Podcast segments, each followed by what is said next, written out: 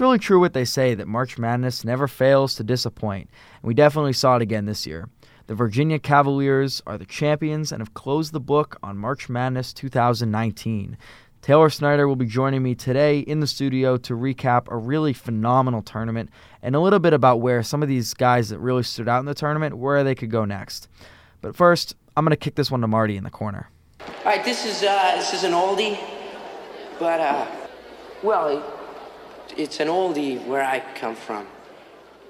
All right, guys, uh, listen. This is the blues riff and B. Watch me for the changes and try and keep up, okay?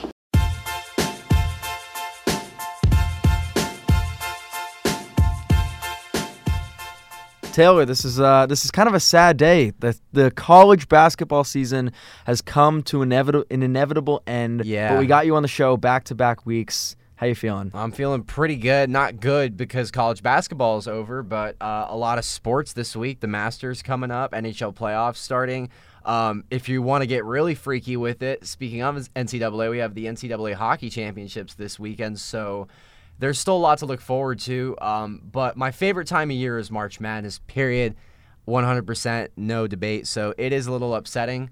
Uh, was happy with the result, though, last night, and we're going to talk a lot about that. But um, yeah, I thought it was a great run for both teams, really. I thought the tournament produced a little bit more than I expected, and I think the best team came out in this tournament at the I, end. I definitely Yeah. do agree with you. The Texas Tech Virginia in the final, it was played at US Bank Stadium in Minneapolis. And the crazy thing is this was the first time since 1979 that neither team has played in a championship before this game. And the last time that happened was with Magic Johnson and Larry Bird. Right. We were seeing two of the top defenses in college basketball. This was really a game I was looking forward to as much as I really didn't want to look forward to it. Not to say I didn't look forward to it, but Texas Tech and Virginia, neither teams I had going deep in the tournament in my original bracket. But to see, you know, it was a good game. I thought both teams, as you said, were well deserving of being in this situation.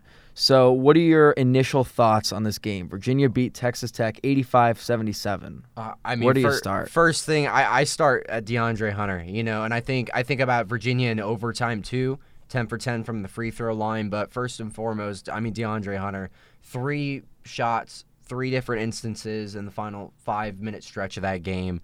Uh, played phenomenal. I mean, he, you know, the big time players need to make the big time plays, and both teams played a phenomenal game. I really think, you know, despite what the final score was, Texas Tech, vice versa, easily could have won that basketball game last night. But when you really go back and you look at the big shots in that game, you know, I'm gonna remember DeAndre Hunter shot. I'm gonna remember Kyle Guy at the free throw line to get them to the national championship, and I'm I'm definitely gonna remember 10 for 10 from the free throw line in overtime. Those for me were the three biggest reasons why Virginia was able to pull it out. And uh, you know, we saw it with Duke earlier on. You know, when Duke got knocked down, they got close with a lot of teams. Virginia Tech, you know, UCF. Um, you know, it was it was it felt like one of those games where it was going to be down to the wire, the last shot.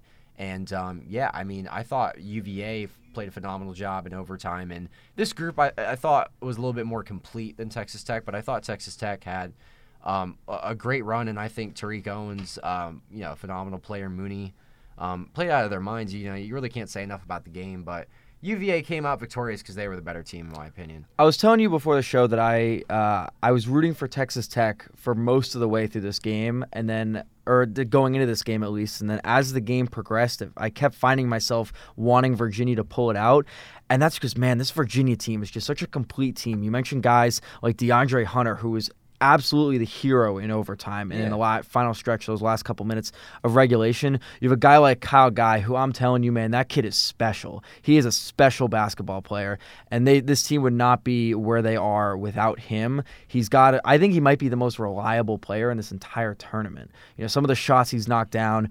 Both from the stripe and some of the threes he's been able to knock down. But the other name I think we definitely want to bring up is Ty Jerome. And although he had three, maybe four floaters around the rim that he couldn't get to fall, the way he moves the ball and the way he can find his teammates when dribble driving and trying and drawing so much attention to find an outlet pass. Perfect example was that DeAndre Hunter three from the corner that tied the ball game in the final seconds of regulation.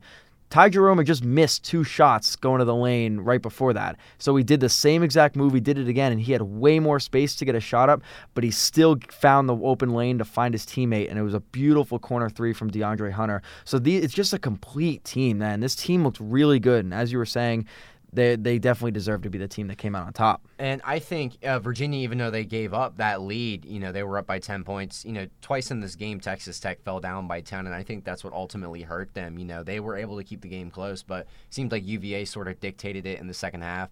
Uh, and I thought. Uh, really, you know, Kyle Guy to get, like you said, Ty Jerome setting it up for DeAndre Hunter. But, uh, you know, really, when you look at the game, in perspective, going into overtime, it's still anyone's ball game, and Texas Tech never got an opportunity to go to the free throw line. And if you look at UVA, I mean, ten foul shots in overtime alone, compared to zero, is just yeah, ridiculous. compared to zero is ridiculous. And you know that call, I know that's a whole nother mountain to climb right now, but that call to me, in the biggest moment, you know, would they have reviewed something like that in the first half? No, but my whole thing about a call like that is when the game's on the line and it's a situation where you feel like you know it's not totally indisputably the, the official should know for an absolute fact that that 100% was off Virginia last no doubt about it if he has any suspicions you should review it there's under 20 seconds Absolutely, left in the game it's absolutely. the national championship game and you have Yeah. to get that call right. you have to get that right, and I think they did from the angles we saw. I mean, it reminded me a lot. I know we got two Boston fans in the studio. It reminded me a lot of the Julian Edelman play Yep. where he. Yep.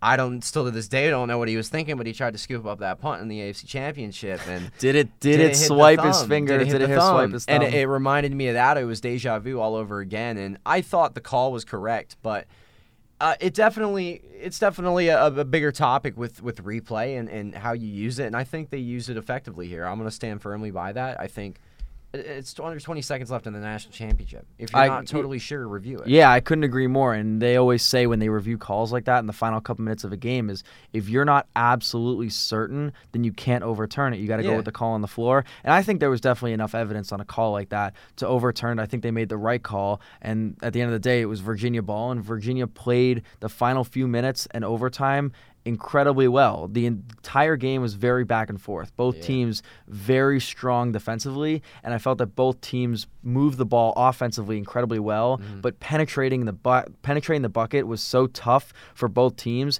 and there was a lot of shots from like just one or two steps inside the arc or just beyond the arc uh, for most of the way through the first half. It felt like it took time for the offense to really get going on both ends of the floor, but man, both teams really just great defensive efforts, and Virginia definitely deserved to come out on top. And I think one matchup, I know you, you were big on this one, was Jarrett Culver and DeAndre Hunter. You know, talking about the Big 12 defensive. I was I was ready to write off that Yeah. game when Jarrett Culver and DeAndre Hunter went one on one in the final uh, final minute or so um, of overtime. I'm pretty Yeah, sure it it was, was, in overtime, and he gave that in and out hesitation spin move, and he got to the bucket and went right by him against one of the best defenders in college basketball. I was ready to write off Virginia and sign it, seal, deliver. Texas Tech, you're like you're the champion, but man, they fought back. But that was a great move. I really like to see that matchup. That was one. Yeah, uh, that was one for the ages. Big 12 player of the year, man. Jarrett Culver, phenomenal. Tariq Owens, Mooney. I mean, you, you really look back, there's so many great names in this tournament. And I know you were really big on Kyle Guy being an extremely reliable guy. And no pun intended, actually, right there. That was totally by accident. That was pretty good. That was pretty good. Uh, I look back on Virginia, you know, it, it- and I think just kind of wrap it up here. You know, you look at last season with UMBC, they lose by 20 to a 16 seed. It's the first time ever. I mean, to get to this point, it's the true romance. It's the epitome of the love story. I want to get your perspective, though. In an entire encapsulation of this tournament, what was the 2019 NCAA tournament to you? Like, do, what did you feel like this tournament represented beyond uh, the f- literally from worst to first? Without a doubt, this is the tournament of shooters. Yeah. that we saw guys like Carson Edwards, Kyle Guy, uh, Jordan Bone, th- these guys that can just shoot the ball at, at absolute will. They can knock down incredible shots. It was hands down the epitome of what basketball has become in 2019. The way basketball has evolved is it's turning into the era of I'm hesitant to call it this, but it's the era of James Harden, Right. where most of the shots are coming from beyond the arc or within the paint It's yeah, it's phenomenal. I mean, whether it's a good thing or bad thing, that's just the world we're living in. And man, some of the shots these guys are knocking down in the clutch and throughout the game. Oh, what's the other guy I'm missing? Uh, Fletcher Magee. Fletcher Magee, Fletcher Magee was Wofford. yeah, that was the other He name I couldn't think three of. in that game. That he went game he hit North went from hitting you know eight nine threes in a game to not hitting us to going 0 for 12 but this without a doubt in my mind this was the year of the shooters we've seen it the whole way but that's essentially the world we're now living in is these guys are pulling from ridiculous ranges whether you're turning into Steph Curry James Harden whatever you want to call it and for better or for worse that's where we've come I I really when I look back on this year, it's it's hard it's hard for me to put into words. I was gonna when coming into the studio today, I was thinking I was gonna call this the year of so close to beating Duke because it seemed like our hearts just got ripped oh out my time god time. every time Virgin- Virginia Tech and UCF and all the close shots. But Yep, for yep. me, I, I think of this year as more infuriating than satisfying. And I, I want to start off with one point here that New Mexico State game versus Auburn. that just set the tone That set the tone for the entire tournament. The kid has a wide open layup.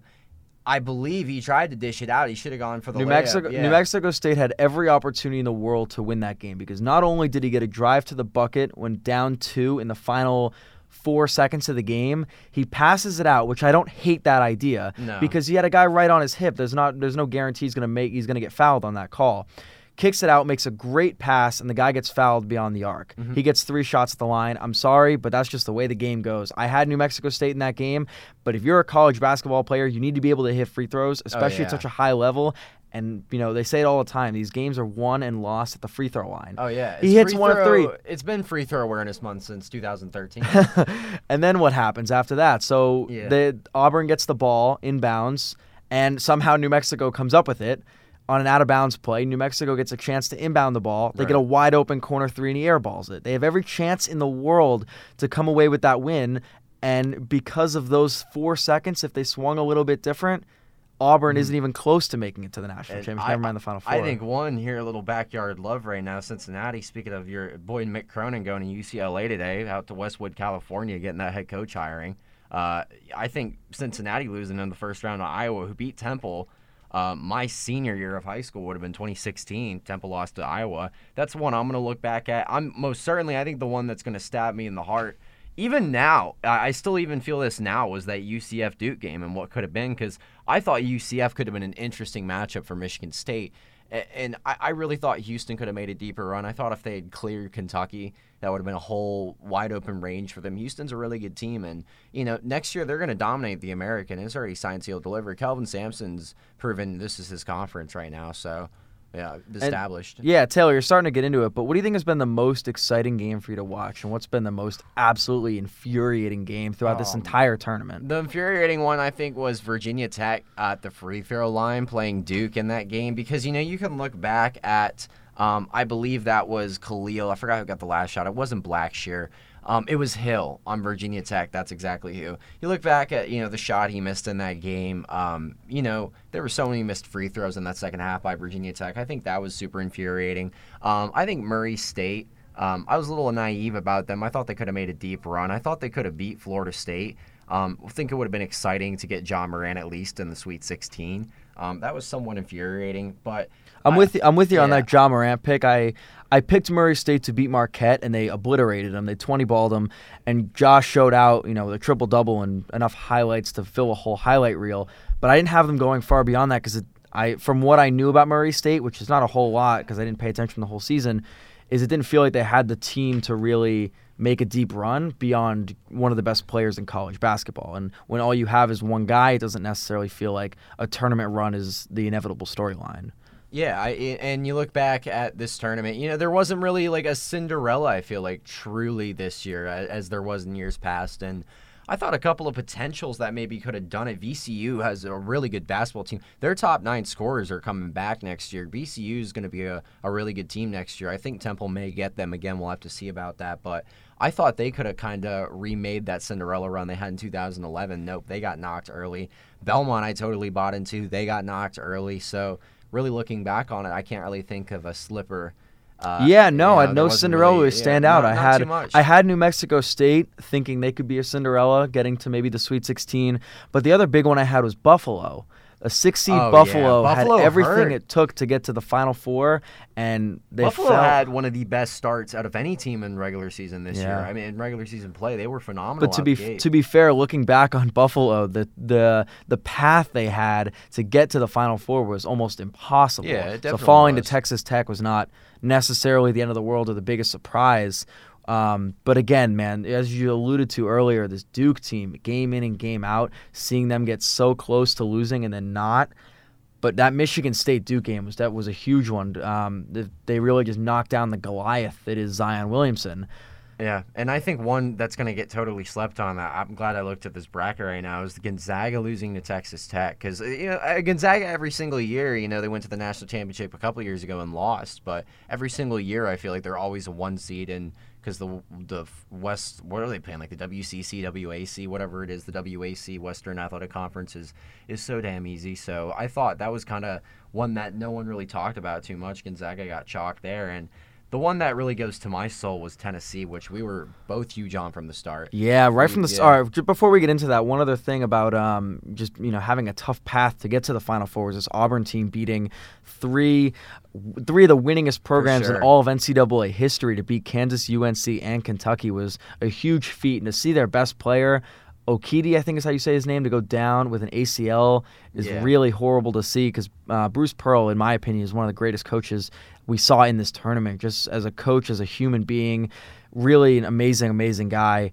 Um, but yeah, to your point, man, this Tennessee team I fell in love with from right from the tip on this opening uh, in the round of 64. Guys like Admiral Schofield, Grant Williams, Jordan Bone, like they were they were a complete. You want to talk about a complete team? That was them. And these guys are bruisers, and these guys want to fight, and these guys want to win, which I think was really incredible to see. And it just fits every slipper of a fits that checks off every box of a team that can go really deep in the playoffs. But Taylor, I know you have some. I know you have some thoughts. Some thoughts about Admiral Schofield, Yeah. which I think it's Well, important that we talk about. I'd like to drop this as a consideration, and this is not like anything too deep here, but you know, when you look at Admiral Schofield and Zion Williamson, this crossed our path here when we were walking out the studio last week. The similar build between the two, I, I really think people are aren't acknowledging the fact that Zion. it's only a matter of about 30 pounds. It's only a matter of about 30 pounds. The height's about similar. Obviously, Zion is a bit more muscular than Admiral. Not that's not saying a lot though, because you know Admiral Schofield's in, in extremely good shape. And when I watch the two play, it's similar movement. But I almost feel like Admiral Schofield will be a better shooter in the NBA because of his skill set being so versatile and his ability to drive to the rim like Zion, but having the ability to shoot in his back pocket. And he's going to be a great defender in the league. Admiral Schofield, he was in the SEC, was at Tennessee. And I, I think he'll be a phenomenal player in the NBA. And I think a lot of people are talking about Zion going number one overall. And it, it'll he's definitely going to go number one overall. But I, I Schofield's definitely a sleeper at I the end of the first round, early pick. second I- round. I, personally think he's a top ten pick. oh, I, I'm with you. I don't know who wouldn't sleep on another Zion Williamson that can shoot better than Zion whether Williamson. whether or not he's better than Zion Williamson in the long run, you, Yeah. uh, the fact that Admiral Schofield is dropping is Well- dropped so low in the in the mock drafts. Obviously, Zion has a freak amount of ability here. I mean, I'm not. I'm not saying the Yeah. two are one of a kind. Zion Williamson is a special one of a kind player. You, you know, I'm I'm talking the most hype I've seen since LeBron James at a high school. For sure. And his body build is is completely different. I mean, he's a freak of nature. I mean, the kid kid's total athlete. But I'm not saying Admiral Schofield is that. What I'm saying is the skill set and the way they play the game is similar in the physicality. And I don't think it's I don't think it's so crazy to say from a basketball perspective that Admiral Schofield is just a better is just a better hoops guy. Mm. Well, he can he can do more. Like I said, he can shoot, and I'm not saying Zion can't shoot, but he's not going to be able to shoot like that in the league. He's not going to be a consistent NBA shooter no at least his rookie year. But no the thing about Zion is he'll be hopefully around some of the greatest coaches in the world, and he has so much potential that there's no way you'd ever want to pass on him Right. with the first overall pick. Mm-hmm. But at the same time, it's like, can he really evolve his game to be whatever you want to call him the next you know get crazy and call him the next lebron get you know call him the next charles barkley the next blake griffin whoever you want to compare him to Mm-hmm. he is a freak of nature human being but how does that translate into a league He's not going to be a big man. I mean, for sure, he's going to play a position similar to what LeBron plays. I'm sure that's what the Knicks will probably want him to play because when you really look at that roster, I mean, Dennis Smith Jr. being the only player to mind that I'm super crazy about. if I'm being completely honest, the New York Knicks are a bit of a disaster right now. So I would say that they're going to put him in a similar position to what LeBron James would play a similar type role. Yeah, Zion will not definitely. leadership wise. I'm saying, Of course. uh, offensively. Uh, Zion will definitely have to play positionless basketball, which is kind of the direction basketball is moving anyway. Yeah. But he's played center his whole life. He's played power forward his whole life. If he plays that in the NBA, he'll get swallowed up. Yeah. He won't, all of his moves will go out the window, and he won't be able to be as nearly as productive. Yes, he has an incredible physique and incredible strength to get inside and will his way inside to pull down rebounds and to get uh, get boards and put them back inside. But he's got to be able to extend the floor, and Mm-hmm. if he's gonna be successful in the NBA at the next level, he's got to play the three. I don't want to. I don't think he needs to go anywhere near playing the two, but if he can at least play the three and extend the Yeah, floor from the, the wing a little position. bit, he definitely needs to get somewhat of a consistent shoot shot to be able to be a threat from the wing and be Mm-hmm. able to take you off the dribble too. Yeah, I mean, extending the floor, you said it completely best. And I thought it was kind of funny because in high school, when you watched him on film, you know, he was just so much bigger than all these kids. He, t- he towered over these kids, and his game was strictly rim drive basketball, just get to the bucket. I mean, he didn't really have to shoot as much because he was so God given ability compared to most of the kids he was playing against. And these are good kids. I mean, this is South Carolina, North Carolina, Atlanta basketball, which is a good scene, but. Uh, his game had to evolve to college. People were saying, you know, how would his game evolve, and it, he it, it evolved properly. So I think with a, a year and you know a right guide with some right guidance, I think he could, could be a phenomenal player in the NBA. But uh, with the position he's going to be in, going number one overall, none of those teams are are really set up too much for the future right now. So it's definitely going to be a process with the kid. Yeah, for sure. The Knicks are going to have to find a way to bring in some more talent. I mean, they got a lot of young pieces, a lot of young pieces in Mitchell Robinson, Kevin Knox, Allonzo Trier. Bring in Zion, is just another, you know, another 19-year-old that's going to help this team maybe. But yeah, on, at the end of the day, until the Knicks get rid of James Dolan, the Knicks are not going to be anything to write home about. They're not going to Yeah. be a playoff team. They're not going to even be a nine or ten seed. Um, and which is really sad to see because I don't want to. The worst thing that could happen for basketball is to see a guy as hyped up as LeBron James was f- go to the Knicks and the Knicks just ruin him. Whether that's they put him in a hole, um, one of the best basketball cities, but really one of the worst basketball teams or the worst basketball team. To see all that talent, all that physique, and what might inevitably be his prime go to waste would be a really horrific scene. Yeah, and I, I'd hate to see it too. You know, I, I'm rooting for the kid totally because I want to see I want to see something. You know, this this new age of NBA right now. It's kind of interesting. You know, um, the the game's just totally different from when we grew up watching the NBA, and uh, it, it'll be interesting to see where it'll go ten years from now. And Zion Williamson, you know, he has the potential to be great, and you know, I love seeing greatness, and I love appreciating it, and I'd love to see him become a next chapter of greatness. And he's definitely got the swagger and the attitude. I mean, the kid's you know always smiling, always having a good time. I mean, he's intense and loves to play the game. So we'll we'll see. The New York Knicks, man, I I'm telling you, they they they gotta they gotta sign someone, man. It- It's not even not even. They gotta make some kind they, of They can't just draft anymore, man. They're gonna they're gonna draft, but I, I I- that's not gonna get them anywhere. The New York Knicks have done this for years now. It's this they they I mean they, they just got at the end of the day. I mean they just got to sign someone, man. Or, or uh, no nothing's gonna go anywhere with Zion. I mean Zion Williamson's not gonna run the New York Knicks into a seven six seed in the playoffs. You know. Not a chance. One guy can't do it all.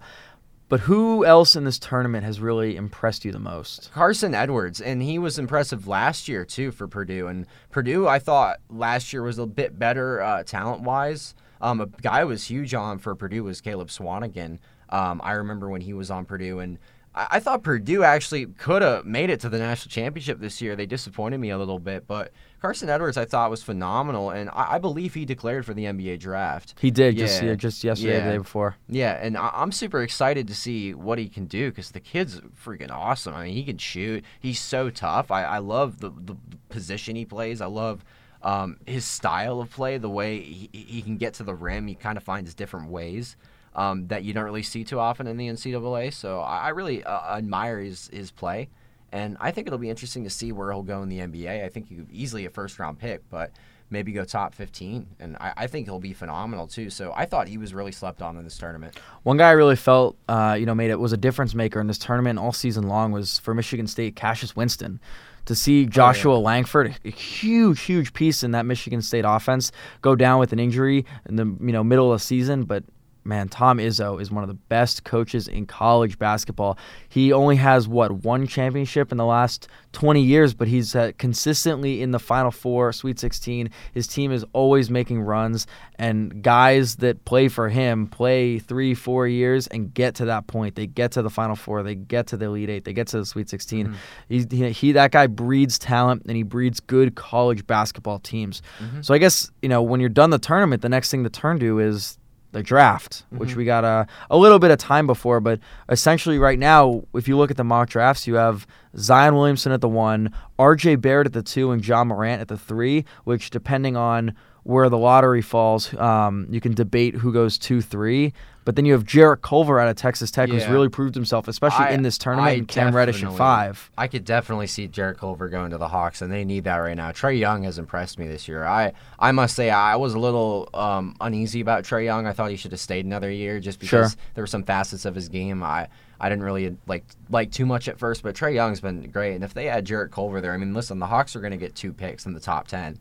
So if they use those wisely, I mean, they're going to continue to build up. Um, they just got to get rid of those ugly jerseys, man. I just hate those jerseys. They got I- they got to do a little New York Jets rebranding. Oh my god, I hate those jerseys. They're the worst.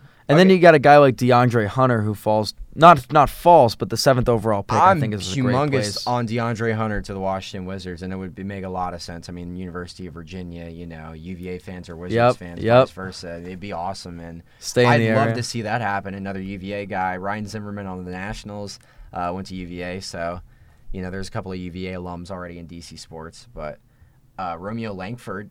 Uh, that was that was someone we talked about uh, a little bit on the last show. I feel like Romeo Langford. I feel like is a top twenty pick. I think he'll go to the Nets. I yeah, I, uh, the thing I'm most excited for is this lottery to see where teams fall. I it's again it's any it's the lottery, anything can happen, but I do see the Knicks getting the first overall pick and then from there it's you know it's almost anybody's game, but there's so many great names that could elevate their game and take It's next level. phenomenal this year. I, I can say I, it's funny you said that. I'm actually this is probably the first time in a couple of years I've been really satisfied with the NBA draft class, and this like you said, great names. Bol Bol with the potential of going. this guy, I, I'm reading him. I read a mock draft earlier. That See what seven five seven six. I read a mock draft that said he was going to the San Antonio Spurs, and, and God, I could totally see it. I could, I actually, you know what, I could the also things? Gregg Popovich could do for Bol Bol. If if he slips because he just declared for the draft today by the way if he slips pj washington from kentucky i think he could go to the sixers if he slips back That's wow, what a pickup that would be for them. Yeah. The Sixers are definitely an interesting team to watch. If we got if we got time, maybe we'll talk a little NBA playoffs. there's a couple of guys ty jerome you mentioned him earlier i mean he's he's a top 30 pick he man, the thing back. the thing about Ty Jerome that really separates his game, and I mm-hmm. think that. I, he's. I'm not saying he's going to be a top ten pick. I don't know if he's even going to be a lottery pick. him. You've been- but you- watching in your eyes watching that guy, you know what it was? It was one play.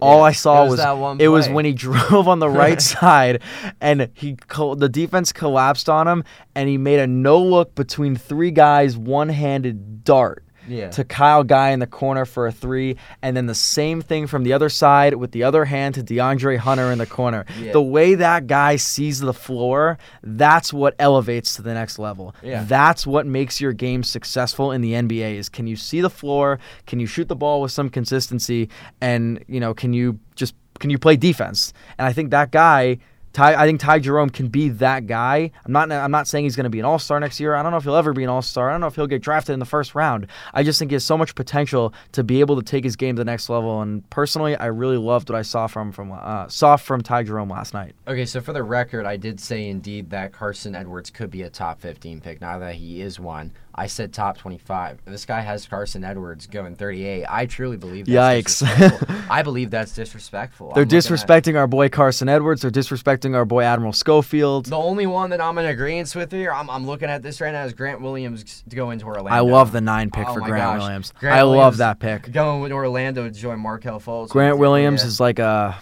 I like him like Draymond Green almost. Oh uh. PJ Tucker, another name he's been. Um, PJ put- Tucker, put yeah, phenomenal player too. Yeah, and then Darius, you know, another player from Vanderbilt, Darius Garland. I heard the Magic may pick him at 16, or excuse me, at 15 with that pick. If they get Garland at 15 with that pick, and then they go 33 to Grant Williams, they got the Tennessee Vanderbilt wow. pick, the Tennessee Vanderbilt rivalry right there in one one little scope. That's that's the key to success in the NBA is draft young, good talent and build around them. Yeah, that's what we've seen. Okay, Taco Fall. I mean, listen, we got to talk about it. Is Taco Fall getting drafted? I want. To. I think he's. I mean, I don't see him in the first round, but I think he should get drafted. I don't know why you would pass on a guy like that. Let me tell you. Let me spark this one right in your. Who head. was okay, Taylor? You're gonna have to remind. Who was the guy that got drafted like two years ago that everyone thought was like 17, but he he's from somewhere in Africa and he plays for the Oh. Milwaukee Bucks. I'm blanking Yep. on the name. No idea, but I'm gonna look it up while you Let talk. me, let me put this thought in your head right now. Welcome to the Toronto Raptors, Taco Fall. Whoa, Taco Fall, future Toronto Raptors. Like a bigger Pascal Siakam. yes. I don't hate that. do I don't. I don't hate that pick. Listen, the Raptors got a 59th pick. They're they're picking 59th. I- I mean, if you look at the bottom barrel there and some of the names that are going to pop up right around that time, Taco Fall could easily get thrown in somewhere there, and I think the Raptors make sense. I think Taco Fall definitely deserves definitely deserves to get drafted at the least. I mean, he's a guy that can he's just got so much size to him. I don't know how you can pass on a guy that's not uh, just skinny and awkward with that kind of size. The guy, So- someone that's confident in, with the ball. Here's my question: Is Aubrey Dawkins is, is did he declare for the draft Not that I know of. from UCF? Because this mock draft has Aubrey Dawkins going to the Bucks. Now that's a pickup. I, he would fit right in with right the Bucks. Khris Middleton. I Eric do love that pick. And Giannis. I mean, the Bucks are good, and they add. You got Bledsoe, Middleton. You know, Giannis, and oh my gosh, Aubrey Dawkins. We're having ace. Oh my gosh, we're having AAC fantasies right now. Well, that's uh, uh Taylor. Looks like we're wrapping up a little yeah, bit, we're, but we're, we're, we're getting we're getting kind of like distant here right now. We're looking at mock draft. you, uh, you got any final thoughts on this tournament we can you end know, with? I, I had a good time this year. Uh, definitely exceeded my expectations. Not by much, but it did. Um, I had the winner wrong. I was so naive. I had Houston going to my Final Four. I don't know what I was doing. Duke was my national champion. Um, I did believe in Virginia, though. I'm, I'm very happy, at least, um, that I had Virginia going deep in this tournament. I was definitely a believer in them, but Duke winning it all, that was my big regret in my tournament, at least, or in my bracket. Sorry. Hey man, we're never gonna have a good bracket. It's just we gotta we gotta come to the acceptance that it's not gonna happen. Yeah, never. I mean, I lost some money off this, but hey, listen, it's part of it. That's that's just the way the game goes. Thanks It's so much for of it, coming on, Taylor. All right, thank you, man.